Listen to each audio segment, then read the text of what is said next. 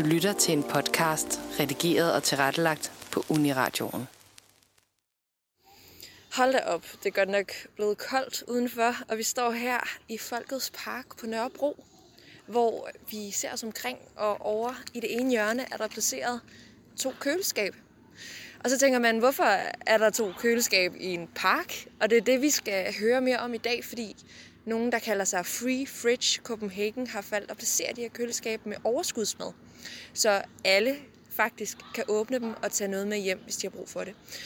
Og øh, Tora, jeg står her med dig. Og øh, senere her, der skal vi faktisk snakke med Irene og David, som har været med til at starte Free Fridge Copenhagen. Og hvad håber du, at du kan fortælle os lidt mere om?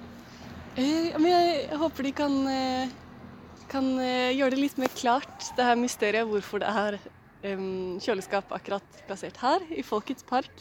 Om det har noen spesiell betydning. Øhm, jeg vil egentlig bare åpne opp, øh, åpne opp hele mysteriet med de her kjøleskapene. Ja. Fordi det er jo også lidt særligt, at det er placeret i Folkets Park, vil jeg sige. Det ligger ret centralt på Nørrebro, og er egentlig et kryds mellem mange forskellige øh, hvad kan man sige, steder. At Vi har en øh, rigtig fin helsekostbutik nede på det ene hjørne, så har vi en Ramenbix, og vi har også et, øh, et øh, herværg og et almen boligbyggeri, samt Folkets Hus selvfølgelig, som ligger her centralt i parken. Det er på den måde et sted, hvor der kommer rigtig mange forskellige mennesker. Så øh, ja, hvem er det, der får lov til at bruge de her køleskabe, og er det for alle? Det håber vi bliver klogere på i dag. Så lad os gå hen og, øh, og snakke med dem. They can, they can, yeah. I mean, they also they also think they might be free because Maybe you could make a short presentation of each of you so we have your names Yeah, of and yeah.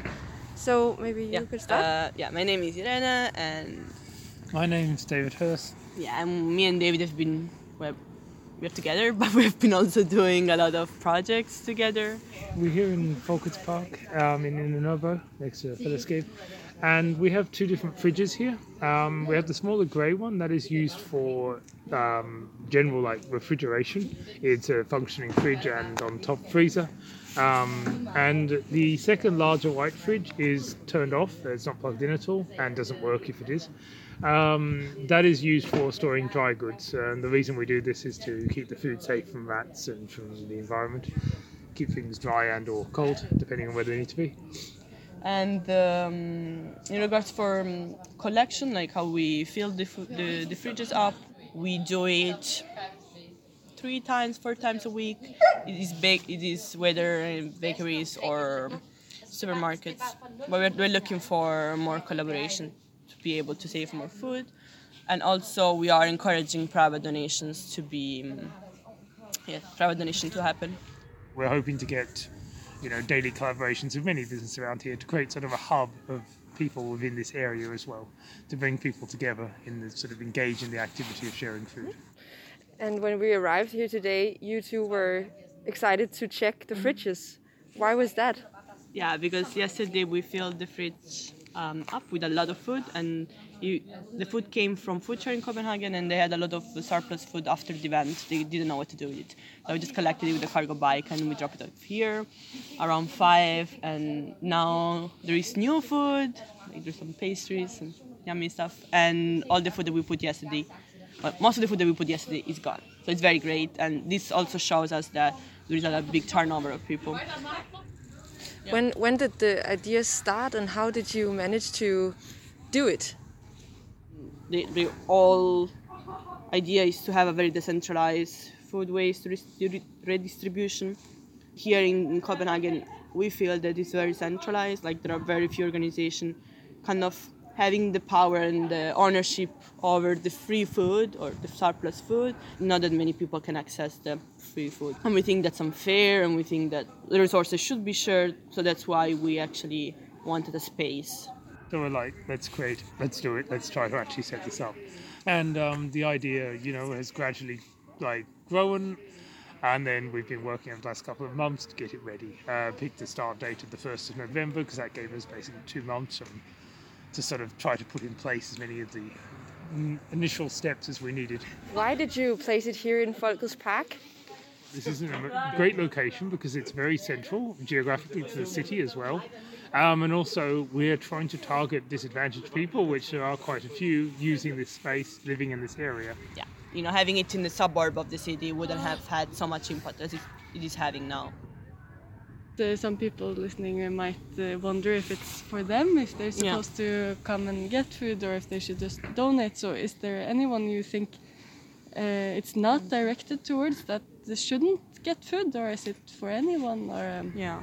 the target audience of the fridges is anyone in, who can use them basically we deliberately didn't like we're not we're focused a little bit you could say more towards people who are socially disadvantaged but it's not a clear target audience we don't specifically want to help only them um, we want to basically try to encourage the sort of sharing economy concept you could say and open this up to people so we would hope that anyone who wants to come here comes here, even if they have food to give or want to take food. You, you know, you interact with it in your own way, basically.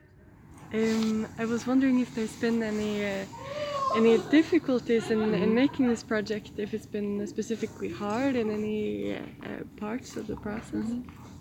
I mean, I think the only real barrier is um, time. So it is such a different way of uh, thinking. It's a new way of thinking in a way. How do you get your food, right? That's that's why it might be very hard for some people to get used to this idea or to even accept it. Like, and um, that's why it just it just takes some time for people to get used to new things in the city. What do you hope to achieve with the entire project? What's your like, main goal of, uh, of setting this up and using so much time and energy on it? Yeah. Um, so I think first of all, yeah, we want to change how resources are shared. I think um, we want to make, in a very cheesy way, the world a better place, and we want to contribute with our time, our resources, and um, yeah, and then the other objectives are, in a way, also reducing food waste in the neighborhood. Although we know it's not a lot of food that we're saving, uh, we are changing people's behavior toward it. And it's also helping as many people as possible that need food. And try try to create space in the city where there can be a different type of economy right? It doesn't necessarily need to be something that you know you buy and, and you sell and you know the very um, uh, conventional type of uh, economic economy that we have uh, lived so far because that's not sustainable and that's not the future that we should have and we should we should live in and uh, yeah, it's amazing. Like so many people are stopping by and uh, they're dropping off. I mean, so far I think uh, what five uh, five people have come and we've talked for very little time. So it's uh, it's great that we know that this is actually making an impact, and uh, it's there is so much happiness and satisfaction from our side because uh, this is actually a reality and we wanted it for many months. You can you can open take pictures inside if you want. Just sanitize your hands. And I just wanted to see like how The web address is at the bottom of the poster on the white tree. So if you want to Nå, check nu out. har vi øh, snakket med Irene og David, øh, og det var øh, utrolig spændende at høre om deres start på det her projekt, og hvordan de er kommet i gang. Det, øh, det er jo et projekt, der har mødt sine udfordringer, men som også lyder som om, at de er inde i en, en god periode lige nu, hvor at, at folk bruger køleskabene. Mm. Og fantastisk at se, da vi stod og lavede interviewet, at der kom så mange forbi og lige kiggede ind i køleskabet, både for at, at måske stille nogle, noget brød, men også at, at få noget med hjem. Mm. Øhm, så det er, det er bare en opfordring. Kom forbi og kig. Det er, det er for alle.